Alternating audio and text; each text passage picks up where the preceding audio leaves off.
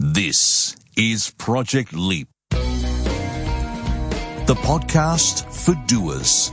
Stream to all your favorite podcast platforms as well as online at www.project-leap.com.au and via all the usual socials. Today, we take you on a journey to meet the innovators and entrepreneurs of regional, rural, and remote Australia. Your presenters, Meredith Pappas and Tara Jacobson Nevin, are both seasoned regional entrepreneurs and doers in their own right. Now, sit back as Meredith and Tara help tell these fascinating stories of innovation and inspiration, all from the people who are found beyond the big city limits, making great things happen right across the farthest reaches of Australia. These are the people who have taken the leap. And now, here's Meredith and Tara. Hello, everyone, and welcome to Project Leap, which, if you follow us on social media, uh, you would know this is the podcast for doers. First of all, before we go any further, my name's Meredith Pappas, and I would like to say a very big g'day to my co-presenter, Tara Nevin. How you going, Tara? Hi, Meredith. Very good. Very excited about our guest today. I think I say that every time, though. Yeah, you do, but that's yeah. okay because well, there's a lot to be awesome. excited about. That's precisely it. Exactly. That's why I get to the end of each show and say, "Oh, this is going to be your favorite. But anyway, we we digress. So, Project Leap is a collaboration between Tara and myself. We're both regionally based uh, entrepreneurs and innovators ourselves. Well, we like to think so, right, Tara?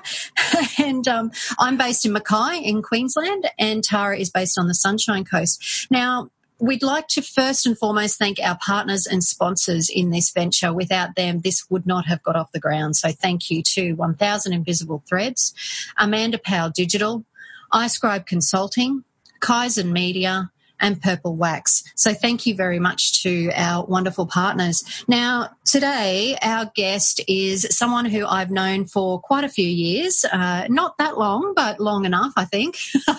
um, Daryl Branthwaite is one of the icons of one of my favourite communities, the Gladstone community, um, or the, the Southern Great Barrier Reef, or, or call it what you will, the Port Curtis region. There's so many Glad Rock, Happy Rock, so Happy many Rock. names for Gladstone. And look, um, Gladstone, I guess, has been in the crosshairs of the nation's attention lately, just based on its um, resilience and the battle it's had trying to get through those things we call the tough times. A few years ago, it was booming with the construction of massive LNG facilities. Uh, it's obviously the ups upstream no the downstream actually it's the downstream part of the lng process and it's from gladstone that uh, there are four major proponents that export liquefied natural gas, which is extracted from various um, areas in the, the Surat Basin and the Scenic Rim, um, and brought to Gladstone and then exported exported to the world. So, first of all, welcome, Daryl.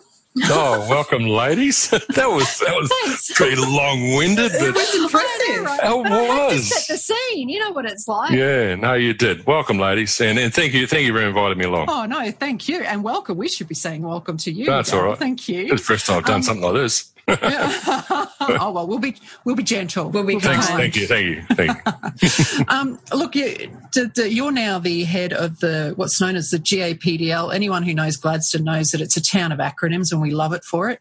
Um, but yeah, the the Gladstone area Promotion and Development Limited. That's it. Good one.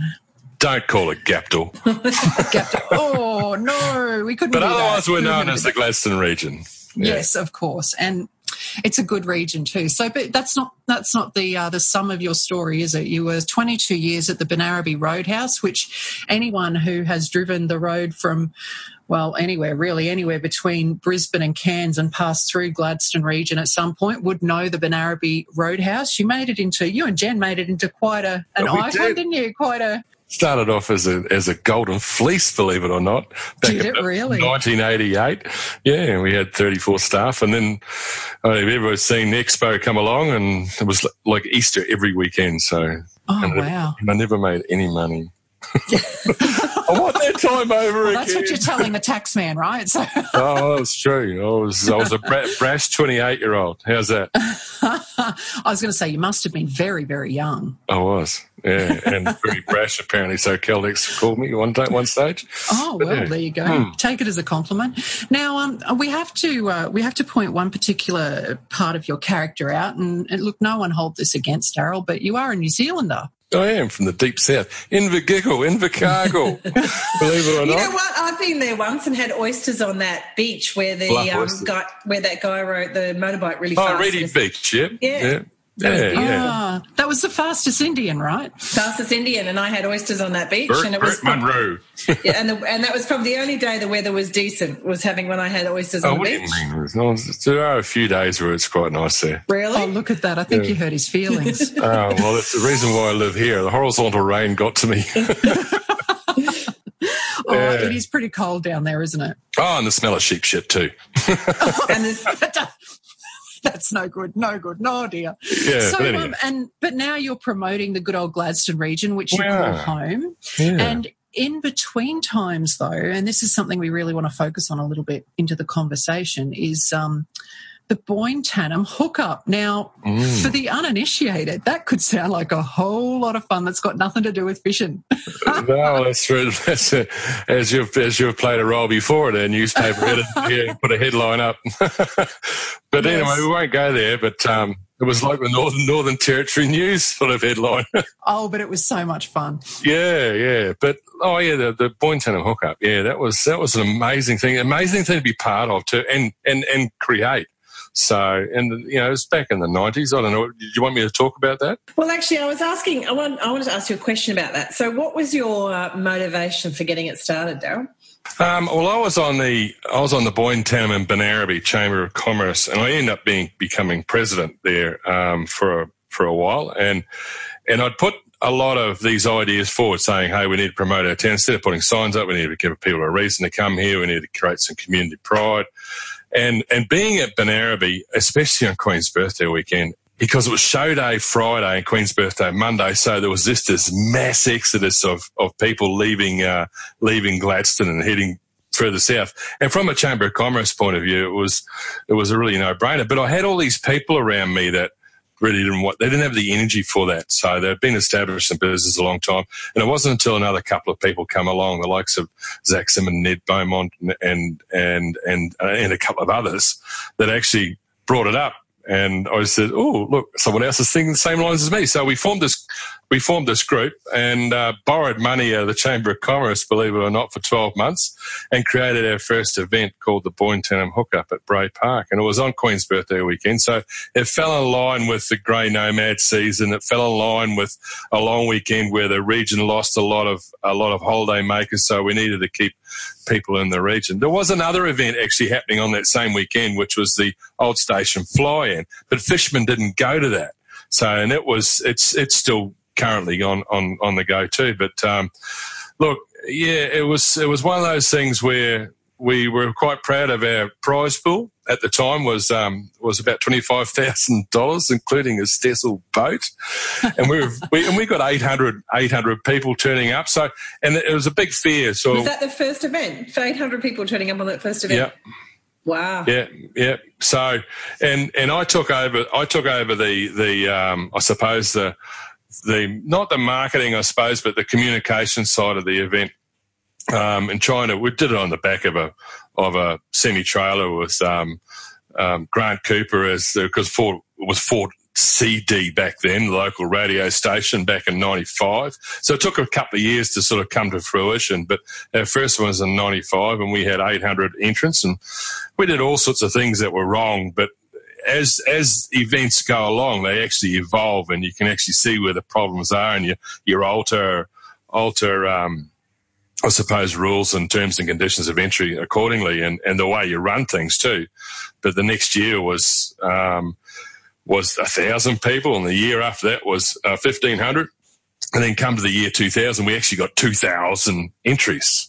So, and we actually created our own, one of the projects was, was create a boat that was actually the, the, the raw product was, was refined and everything at QAL. Then it was, then the alumina was sent across the Boyne smelters, so there was got smelted and got, and then it had to go to Brisbane. We followed this, these these ingots all the way through to Brisbane. They got extruded, then sent back up and plate.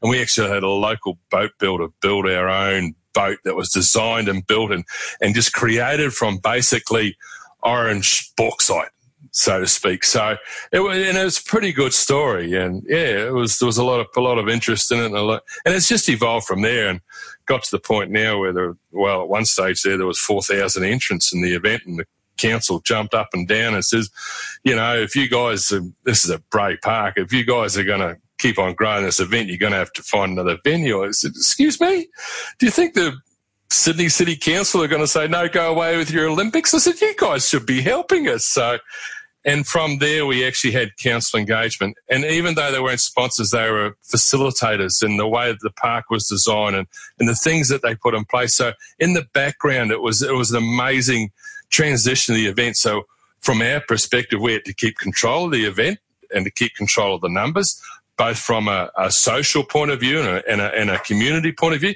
because you've got to think that you might be entered in the event, but you might bring two other people with you. So consequently, every entrant you multiply it by three. So we'd have 4,000 entrants. We would have 10,000 people turn up to this park every night for the three days of this fishing event. It was just amazing to watch, you know, and, and of course I ended up hosting the thing because we, our, our, our compere supposedly that was supposed to come out didn't turn up and they went, what are you going to do? And I said, oh, I'll give it a burst. So I hosted it from basically year two, I think, um, right through to about year 13 when I when I eventually called it quits and said, I need my life back. Well, I, I, think we just need to qualify that too, in, in the fact that we'd mentioned Grant Cooper's name as year, as the year one commentator. He wasn't the guy who let us down. So just no. you know, oh no, no, just Coops, so that we know that. oh no, no, Coops is an absolute champion, mate. So yeah, um, so no, he's brilliant. Yeah. So um, so I think wasn't it because we launched a uh, you know a, a, special edition of the paper. The paper was behind it. Every industry in town was behind it. Every business in town. Too. Yeah, that well we did. We, oh, we I'm not there anymore. Um, mm. No, the Observer had the naming rights to it. You're right. right. and um, but it was the whole community got behind it. That's such a special thing. Yeah, It is such a special thing because there's one thing about fishing is that it does spread the, the economic love right across the whole region from accommodation to fuel to bait to booze to restaurants to shopping because we have these fishing widows out there. The boys go fishing. There's more ladies involving themselves with that now, but back in the day, the boys went fishing and the girls went shopping. So, um, you know, the accommodation, there was a fuel, there's, there's bait, ice, look, and it spread right across the whole region. But it was also fishing is a hero experience. It's part of our makeup in this region, the Southern Great Barrier Reef. And it's part of the reason why a lot of people come to Gladstone because you've got employment, you've got a lifestyle, you've got a great place for kids to be, to be brought up. So utilizing all of that and actually making it attractive for passers by, being the grey nomads, to call in and frequent our caravan parks. But then people started bringing boats and everything. They started inviting their mates up from Brisbane. Why don't you come up and for the weekend to the hookup? So there was all this vernacular about the hookup, and they were using second nature, which was which was really pleasing to see. From and I haven't got any marketing degrees by any means, but but when people start using the hookup as a benchmark, it's it's quite flattering, you know. well, it is. It is. Yeah, you know? and it should be too. You've got so many people, and the other things. Well, we had one stage where three hundred fifty, three hundred sixty thousand dollars in a prize pool. How hmm. ridiculous mm. is that? It's not ridiculous. It's fabulous, isn't it? Ten boats. Mm. so, Good fun though. So you you started it when the town wasn't obviously particularly strong. You came through the rise, and then obviously the town has gone plummeting downwards from an economic perspective. How is the uh, hookup faring now from a prize perspective and an engagement perspective? Is it something that the community still hangs on to in terms of actually, you know, part of their identity and and that sort of thing? Look, I think it's an it's an iconic event in the region now. Like like we've got the Brisbane to Gladstone yacht race, which is seventy years old this year. You know, and the, the Sydney to Hobart's only seventy three. So it's seventy years old, and and we've got the the the Harbour Festival, which is iconic. You know, it adds to making sure that that Gladstone owns Easter, so to speak. You know, and we're helping develop that side of things as well and amplify those. But with the hookup, it's it's one of those things where um, I think succession planning it gets to a point where it wasn't valued or wasn't looked at, and the new committee's taken it on, and now they've taken it to a different, not a different direction, but they're operating a little bit more, I suppose, with it now. You know, they've involved youth councils and, and involved the community groups a lot more. So they actually farm the, the chores out that, that we used to do as a community, as a, as a committee. So now the committee manages the event rather than, rather you know, it's like working on your business and in your business. You know, there's, they, they work on the business, not in the business as such. So, Daryl, if we can if we can move for a second to, to that innovation play, and um, you know, uh, as I've said before, necessity is the mother of invention, but we're going to say the mother of innovation in this context for obvious reasons. But Gladstone has been built on those good times and then the not so good times, and the community resilience is really quite strong. So, fast forward to present day, mm-hmm. uh, and the fact that you know, the GAPDL uh, in cooperation, I believe, with the council and, and the Ports Corporation, etc., have brought cruise ships into Gladstone. Now, that's right. Don't take this the wrong way. We love mm-hmm. Gladstone, you know we do. So why would that stop when it? you think, yeah, when you think cruise ship um, destinations, you kind of don't think Gladstone. So how did you pull that one off? You don't, you know, and and and to be honest, what we did was we created. Um, to to to be honest, they they they, they were coming here with one ship, okay, and mm. and and to get to that point, it wasn't just in my time, okay. To get to that one point was a three year process. So and and when we said, right, we've got to have something to greet these people. So we had this beautiful East Shores um, here in here in Gladstone, and, and it fronts right on it. It's right beside the Auckland point berth number one, which was where the um, and, and, the people had to walk out between uh, a pile of calcite, which is what makes your toothpaste white and the glossiness on your magazines. But that and a big pile of bark, so or wood chip. So it, was an, an, operational port. But so to get them through there, they got greeted by this we, we call Feast on East.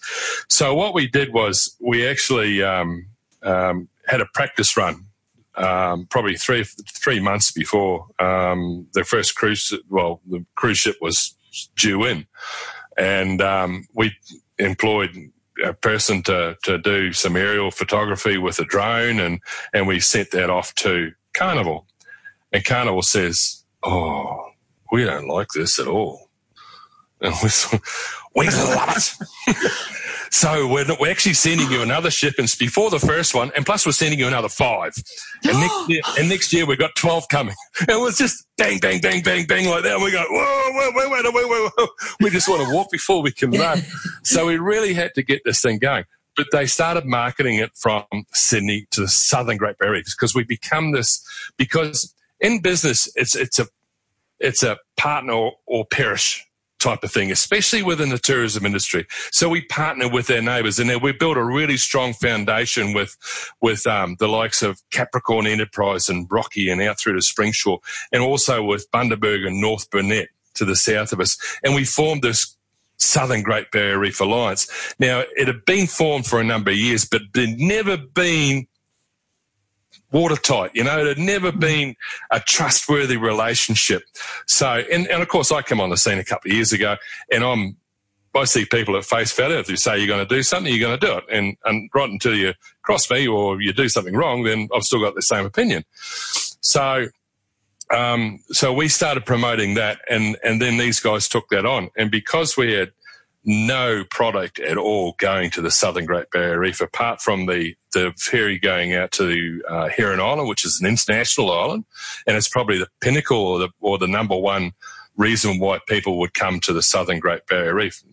You know, Lady Elliot and and and uh, Lady Musgrave are, are right in there as well. But Heron Island is is marketed on a, on a worldwide basis, but they don't allow day trippers there. So we had to bring in, in this partnership between our, our neighbours. We started using the assets that our neighbours have got, and that really built up this relationship. So um, that we could provide a day trip to the southern Great Barrier Reef, and um, they were allowed to go to Wilson Island. And if anybody knows where Wilson Island is, it's about to be turned into a into a luxury a luxury experience out there for twelve people again. But they were allowed to go out there because it wasn't being used, and it is just a drop in the ocean. But it is the most stunning place you could ever possibly imagine and these guys were absolutely blown away. So, but it was just, you know, because we, we, had people on the ship as well. Um, Karen Sweeney, who was the tourism manager here at the time, she went on the ship and there was a few locals went on there. So I made up this video so that she, when she gave this presentation to the 600 people on the ship, that it was playing behind. And it wasn't just about the industry because the industry in itself doesn't really attract people, but there is a fascination with industry. But it's all about it's all about the Disneyland. Now, Disneyland is is the is the Southern Great Barrier Reef. We're the Anaheim part of it. We're the ones that facilitate getting out there. So, um, and it's about having those sort of things. But yeah, it, it was it was quite fascinating, right up until when an, another local boat went to the bottom, and our and our and our chap that was doing our um, our trip out to the reef, who was from Bundaberg, says, "Sorry, Daz, I'm too busy. I've got to go home." So we and ever since then, we've struggled to get that to get that back on there. So Gladstone in itself had everything for a ship. So it had a berth, it had a berth in close proximity to the to the town centre, so they could just walk. But we offered all these other things. Plus, it they could fuel here. It was nice and it was reasonably priced. So our role was to offer the the, the cruise passenger experience to the you know so to a level where they were quite happy. And initially it was just all blown away. But, uh, you know, late because we've struggled with this day trip to the reef, believe it or not, out of this place. It's, you know, but we're gradually getting it back together again. And, um, yeah, our little trial run is apparently over. So we've got our first big ship coming in in June. And we've got massive port developments here for a cruise ship passenger. And a cruise ship um, is spending 30 odd million dollars here, believe it or not. And we've done such a good job. Yes, of course. well, it's all a teamwork. Yeah. It's all at council. It's all about Tourism Events Queensland because they're going on in the background. And it's all about the partnership with the Gladstone Ports Corporation because it's just, and, and the gas side of things. The people that are funding all this are so important in that as well. So talking about all these great businesses is wonderful. And, and you know, I, you absolutely need support to come into these regions. But, you know, I you know, we do a lot of work in the regional entrepreneur space, and you know, some amazing ventures come out of regional areas, and often are just an idea. Recent statistics say 48% of new ventures are actually coming out of regions. So, you know, obviously it seems obvious, but in from your perspective and your role within the GAPDL, which has an economic development um, sort of role as well. What do you think uh, is the true value for some of these kind of real greenfield field startup entrepreneurs that, you know, their husbands might be living or, or, or wives could be living in Gladstone and are looking for some additional income. They've got a great idea. They want to launch it. You know, how are these kind of big initiatives like Hookup and P&O and uh, the Gladstone Harbour Festival giving value, giving building economic sustainability for these guys? Well, we we actually create a we have a mentoring uh, arm as well, and and it's done through the Tourism Development Network. So it's the TDDI we call it, but it's um um, Tourism Development Infrastructure Fund. It's a federal fund side of things, and we partner up with them, and it's matched funds, of course. Um, but we do a lot of trade mentoring. So um, the the last couple of years was probably spent over a hundred grand on on doing courses of such, and it's one on one mentoring. So it's getting people to a level where they can, they can well, from a tourism perspective, they can be booked online, or or their website has got the has got the right connectivity across all the platforms and the right and the right um, channel managers and so forth. But um, from a from an entrepreneurial side of things, Gladstone's actually quite difficult now because mainly because of two reasons. People like the security of working in an industry. There's nothing better than earning uh, two or three thousand dollars a week every week, and not having to worry about a job and not having to worry about your future, which is really cool, right up until there's a retrenchment and then people stop spending money and mm. the, the pain that this that this community's gone through, and it's you know it's not any any industry fault. It's the world economics and and the fact that we've come from fifteen thousand people being flying in and out of here, going across to the going across the gas plants and that sort of thing at uh, the LNG on Curtis Island, and they're all gone. But um, there's also the companies that supported that have all moved on as well. So and they were obviously contributing to the likes of us and participating in, in other community groups. But the the confidence and the ability of some people to um, go out and take that leap of faith, so to speak, and back themselves is, is, is quite difficult.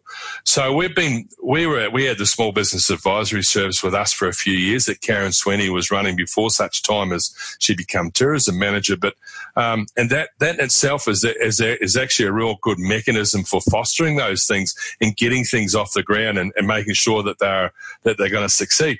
So, but that went by the wayside three or four years ago and um, we haven't had that back. So industry has started to take some of this up.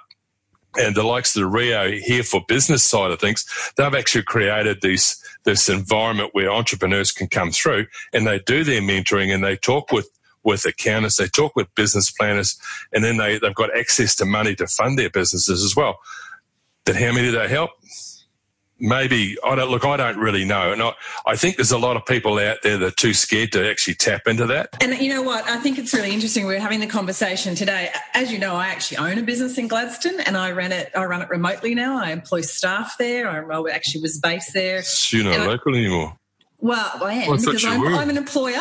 Gladstone. Good on you. It's okay. Um, and I think that's just a really valid point, you know, in terms of what you're referencing into the mindset of a region or any region around partner or perish. You know, uh, you know, I think I haven't had any issues in terms of my business growth during the downfall because we had to look at different ways to actually um, be innovative and to think outside of the box. And that, you know, we, and, and I love the partner or perish concept around a collaboration. And it was in that process and, and also building social capital, you know, within the region. That's what's so powerful about these regional areas is actually access to social capital. So I think that's a really valid point around mindset. And, you know, we've had this conversation with other guests before, you know, that, is that that you know how do you shift that mindset from I can get a two hundred thousand dollar a year job, which now don't exist, and now I have to go and create my business to and actually work hard for the dollars that I create. How can you get that shift in a town that's actually got that real kind of mentality around it? Because I've experienced that myself. I think it's quite difficult, um, and and uh, but I, in the same token, like we we identify things here, um, and it and so sometimes it's about it's about council cutting red tape. Sometimes it's it's about us providing or identifying opportunities, not necessarily doing the big gap analysis bullcrap or anything like that. it's about seeing where seeing where there's an opportunity. You know, especially when we're like our focus is obviously tourism, and we have dead set we are just zeroed in on, on, on tourism and not, but it's also the other things that, that, that flow on from it as well but we we're at the, we're at the stage now where we're where we've got this momentum that we're not spinning our wheels anymore. We've actually got traction and we're going forward at 100 mile an hour. And Daz is not taking his foot off the pedal because of the fact that we really want tourism to be a major economic driver within this community rather than relying totally on industry all the time. Like the industry is, is a massive part of our, of our world here. But there's a, there's a, there's a lot of reasons why um, tourism has got to has got to play its role because it, it adds um, a livability to the region. It adds an attraction to to live here and stay here and play here. Um, from from our perspective, you know, we can sort of say, well, we actually need a we actually need an operator here that's going to go to the reef. Everybody says, oh, why don't they? And I said, well, probably because they've got to have three million bucks, two to buy a boat, half a million to set it up and burn half a million. I said, who wants to do that? Mm. Not In many fact, people. In saying that too, but you know, you, I've seen a lot of micro businesses develop into medium businesses, just like yep. you mentioned before, the Feast on East. And there's a lot of um, mums and dads, but a lot of mums particularly that have created uh, handcrafted products. They sell them to the, and that's how they started their business, and they yep. sell it to the tourists coming off the boat. And they've gone, actually, I've got a product that people like. They've got their minimal viable product by testing it. People are buying it, and then they've launched online businesses which have gone national, if not global. So, you know, you you know, even just creating tourism to the region region has actually launched some of that economic growth. And I think that's hard to measure, you know. Well, it is, you know, like uh, in the initial stages, the likes of Feast on East, because Feast on East was quite special because we were actually controlling, and it wasn't just any old market because we really wanted the cruise passenger experience to be really good. We didn't want to be hit up with just a normal old flea market or, or a sideshow alley or anything like that. So we had, We had 90 spots available and we picked and choose who we wanted. And I had a couple of people that say, "Oh, your markets aren't really good," and I'm going, "What do you mean?" And they say, "Oh, then selling us, perhaps you've got nothing that a cruise passenger wants." So it's about adapting to the market as well. So we say, "Look, why don't you try this? Why don't you try it?" So we're helping them out, and if they don't succeed, perhaps this isn't the market for you.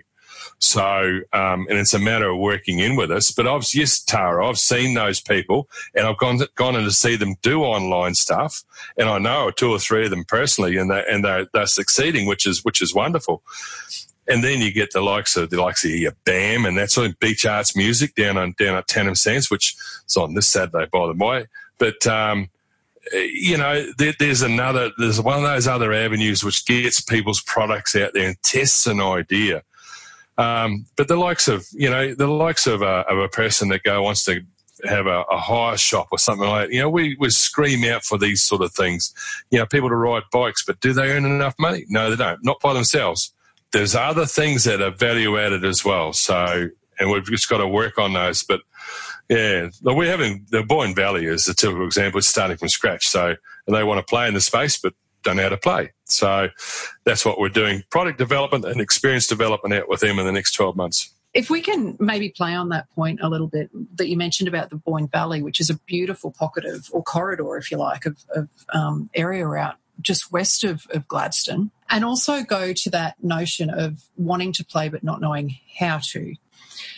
Now go back to when you were in the Benaraby Roadhouse and the, the ebb and flow of business that you would have had with things like discount airfares coming in and how that impacted the drive market and then how the drive market became um, popular again and the different flow that you had to have there. You did you have any particular mentors at the time? coming out of that? Um, yeah, I did. I, I actually there was there was one moment in my life where I, I was nearly had a broken heart because, you know, I'd been in this in this business since 1988, and in 2002, and a lot of people remember it, the Caltex Boyne, we were in, in we were in a squabble with our neighbours because our business was very successful and it was making too much noise. And we actually, Caltex cut it and the EPA cut our hours. So I'd lost, so we had to close at 10 and then open again at 5. So consequently, with all that, you lose all your big fuel pumpers, all your big companies and that sort of thing um, that were relied on you being open 24 7. Now, we lost 30% of our trade. And, you know, I'll, I'll be honest, the, the, the day that we locked it up, because I didn't have any keys. so had, we just backtrack a wee bit. I had 4CD turn up one day on a Christmas day, you know, and he says, What are you doing here? I said, Find some keys and I'll lock it this is why you were stupid. You lost your keys, stupid. So in, in, in the end, I created this ad that says, oh, about 15 years ago, a bloke by the name of Daryl bought Caltex Boyne River and promptly lost the keys. And then this choir come on, stupid Daryl, stupid Daryl, stupid Daryl. And it was just bloody gold. But, but but to be honest, those days I had to find some keys, and and I and I just held my eyes out because it just broke my heart. All this work that I'd done, and I felt my whole world had collapsed. So a week later, you dust yourself off and you go, oh, well, just hang on a second. I, I can't feel this miserable forever. I've got to pick myself up. And the only person that can pick yourself up is yourself. Much mm. as I love my wife and everything like that, she can pat me on the back, but you've still got to go through the whole thing yourself, and you've got to have, I suppose, the resilience to to come come on. So anyway, I was picked up myself, and I said, "Wait a minute, what am I missing? What am I missing out of here? I've got the same roadhouse, the same spot, the same staff, the same food, the same price, and I'm missing eight hours out of my day, you know, and I'm going." Let's change what we're doing. So we looked at the demographics, how much, how many people were we getting for a thousand litres of diesel versus a thousand litres of, of, petrol. So we started focusing on the car market. We started focusing on how quick we could do things and greet things with a smile. We wanted to be a provider of information. So believe it or not, this really started to pick up. And it got to a point where I was it was out of control with its growth again. And I'm going, I don't have the skills to do this. now, herein lies a little story because I employed a, a, business coach that cost me a couple of thousand dollars a month. And I'm going, oh, this is bloody wasted. So anyway, he set me down, and after two months, I said, "You're not telling me anything new. What's the new thing?" He says, "I know all this stuff." He said, "But you're not doing it, Daryl." and it was the basics of business. And so many of us overthink stuff. So many of us overthink it because the basics of any business, and even in this business here, is the same as the one that you're in. It's the same as the one in the Caltex. The basic, the subjects are different, but the basics of business is still there. So I took all that and used this leverage, this leverage thing and started leveraging off uniforms, started leveraging off a brand, started leveraging off you know, procedures and, and ways of doing things. So I wasn't rethinking things all the time. And then I started actually working on the business and not in the business because I was cook every Sunday with the same four people, the same three people for about 15 years, you know, loved every minute of it because it was my hands on thing too. Mm. And this business really started to flourish and started to flourish in such a way that we got out of an overdraft, paid all our loans off, and and ended up excelling to the point where we came, ended up in the top 10 in Australia in the whole Caltex network. And that in itself is that there's 800 sites and they're brand new. This is a little shitbox on the side of the road. well, well, it was. It's just a little, with five pumps, you know, and people just don't understand that. But we had 30 odd staff and they all owned their job. They all were empowered because they all did well. We would have nights out where, where I would have um, team meetings or we'd have um, uh, mystery car drive.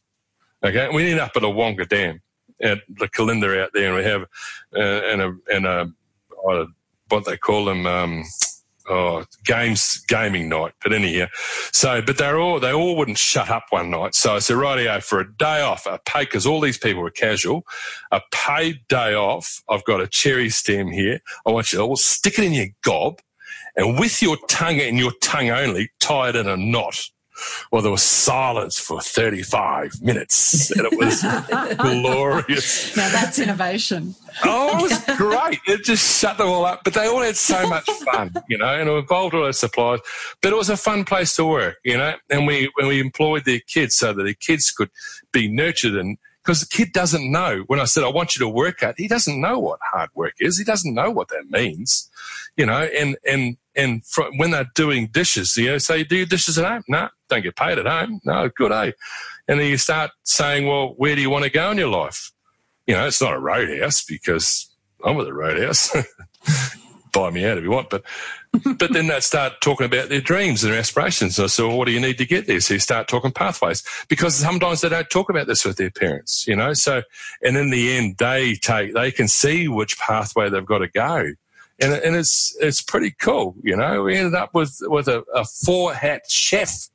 Um, we ended up with young Shelley, Shelley Ann Kelly, and she was she come help me out with the hookup because she wanted to do she wanted to do marketing, you know. And then there was a door open here at the GAPDL, so I didn't push her through it. No, I said the door's open, and she got the job. And then she ended up becoming the tourism manager here, and then she ended up lecturing at the CQU. You know, how cool is that to be part of a person's life that's gone on to do that? It's very, very inspiring and very rewarding. What role and how structured is it in the Gladstone region, the mentoring, and what responsibility to business do business people like yourself have to making sure that the younger business or the startups are, are getting the support and mentoring they need?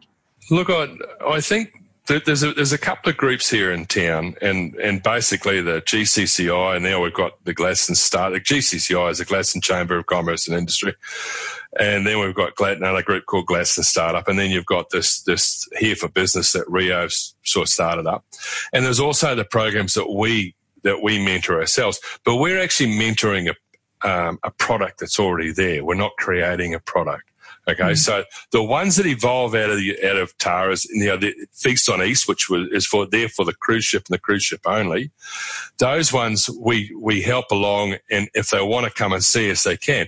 Like a membership to our organisations, like a gym membership, you know, and if you you don't pay your your your, your money at the start of the year and and expect to be fitness freak without doing something. So it's about using that membership and about using us. Adam Balkin is a prime example of that. He's used his membership and now he's, he's actually a young tourism leader of the state.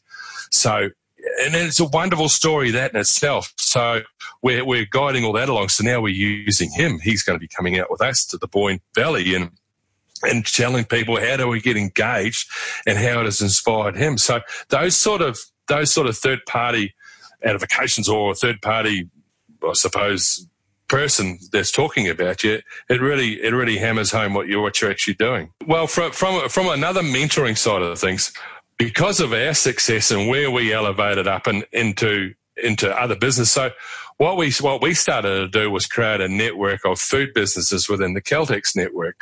So then I started mentoring a couple of others um, that are that are very similar to what Mile was doing. So, and then we because we were able to benchmark and we were able to open our books up and say, you know, because I went into one roadhouse one day and his kids are on the front counter. I'm going, what are your kids doing on the front counter after school? They should be at home. Oh, we can't afford it. I'm going, you're actually turning over more than me.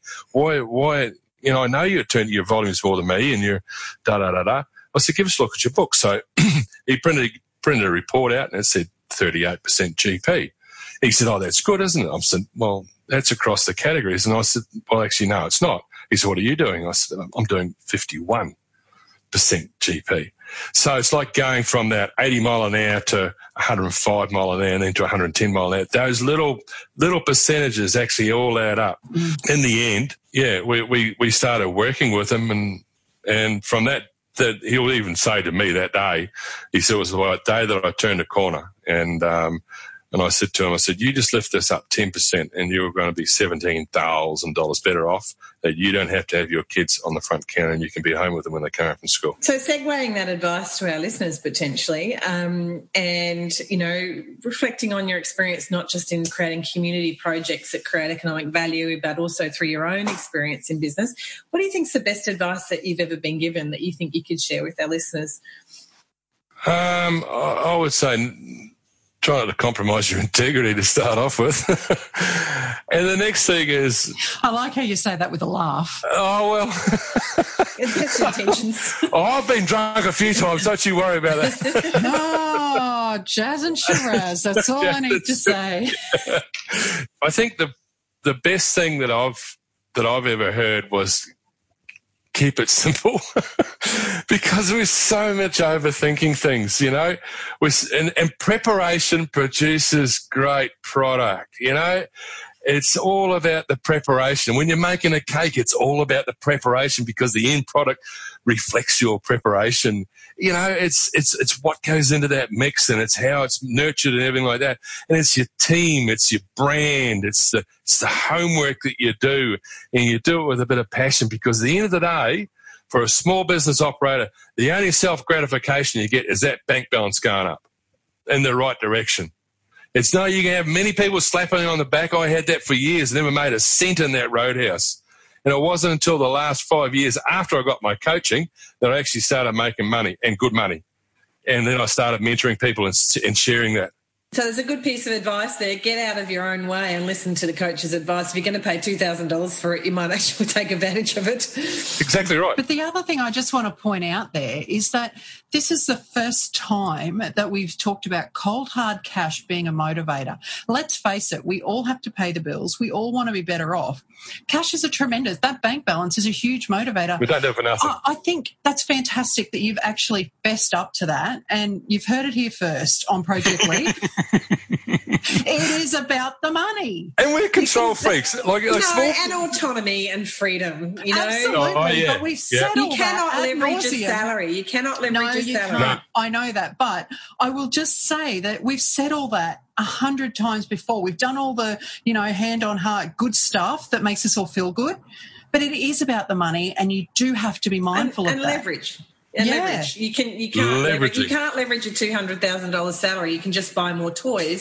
You can leverage from a wealth and a flexibility and a way of living lifestyle. Being an entrepreneur. Jenny didn't want to exactly. leave. Jenny didn't want to leave the roadhouse. Neither did I. I never paid for fuel in my life. Even the trips to the reef, I afterwards I was making people pay the way because I had to pay for the fuel. But you know, and it, it's it's the things. It's the financial. It's not the financial freedom. It's it's the fact that you're master and commander of your own destiny.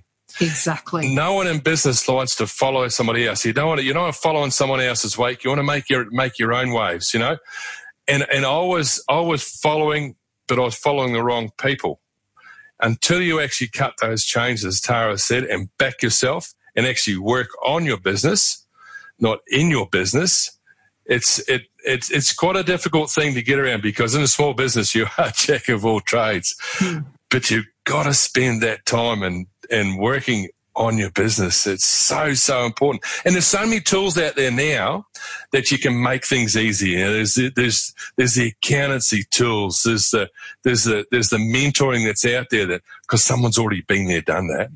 Actually, on, on that note, um, you know, as, as, I said, we work with, I work with entrepreneurs in regional areas a lot. And one of the comments that they find as a challenge in this space is that there's too much information. They're not sure where to start. There's actually mm. too many tools and too much information. And they actually just want someone to say, this is the tool you have to use, you know? And mm. I, but I actually think entrepreneurship's about that exploration, figuring yeah. out what works and being, having that mindset to be curious. Yeah. Yep. And making mistakes. You know, too many too many times do I see my wife telling my boys how to do their thinking.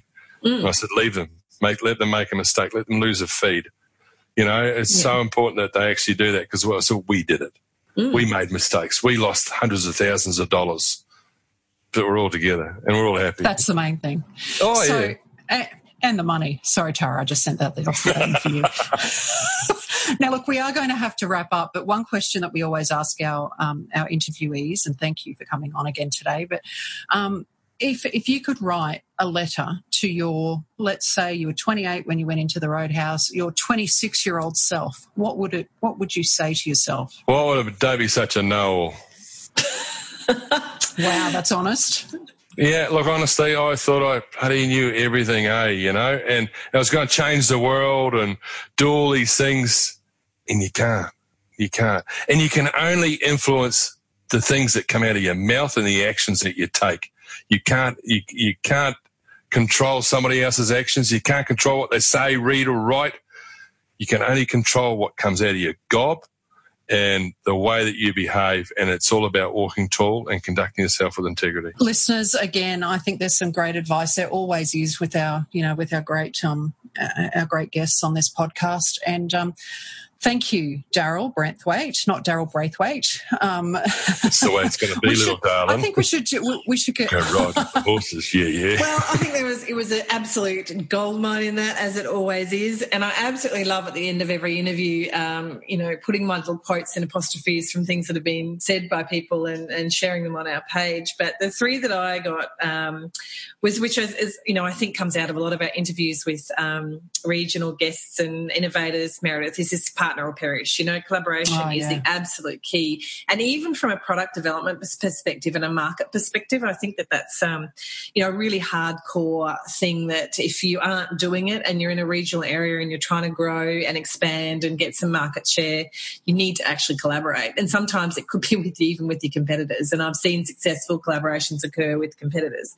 Um, I love the quote, you know, uh, being an entrepreneur, you're a master and commander of your own destiny to be honest with you, that's why we're in it, obviously mm-hmm. for the money as well, but that is, you know, the complete autonomy and freedom. And coming from being a fish, fishing widow myself, I absolutely love the cracker that, and I didn't know this, and I've now, you've taught me something new, Daryl, that fishing spreads the economic love across the region. does and I feel completely um, justified in the fact that now I'm a fishing widow, that my husband is contributing to the economic love of the region when he's fishing. Good. Good. he is contributing to the economic love of the region. And uh, I, I think just the diversity of your career and what you've done and moreover, what you've contributed back to a regional centre like Gladstone and the leadership you've shown um, is is just tremendous. So, well, thank you. So again, thanks to Daryl Braithwaite for his insights. And uh, look, the the one thing, and this comes from my media background, I guess I love to keep it simple because it it really does apply to every facet of our lives and we overthink just about everything. And in business, that can be your undoing very quickly. And being a cake cooker, I love to, you know, cook my cakes. I love the preparation creates great product. And that is so true. And if you overcook anything, it is ruined and you don't want to do that. So lovely pearls of wisdom, Daryl. Thank you.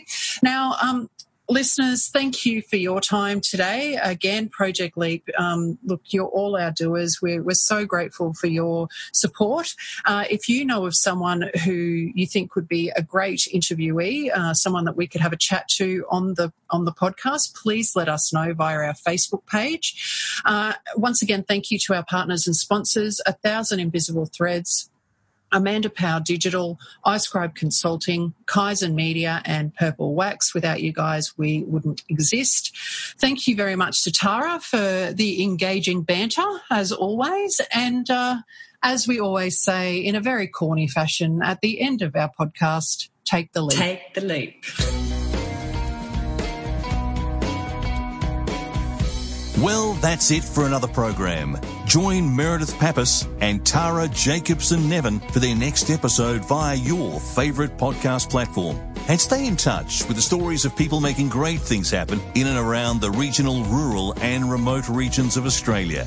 If you have a story to tell, if you are a doer or know someone who is, someone who's making a difference as an innovator or entrepreneur in the sticks, let us know. We'd love to hear from you.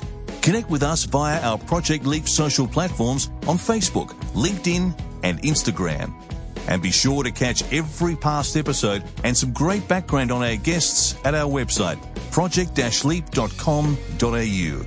In the meantime, though, thanks for being a part of the Project Leap journey. And we'll catch you next time.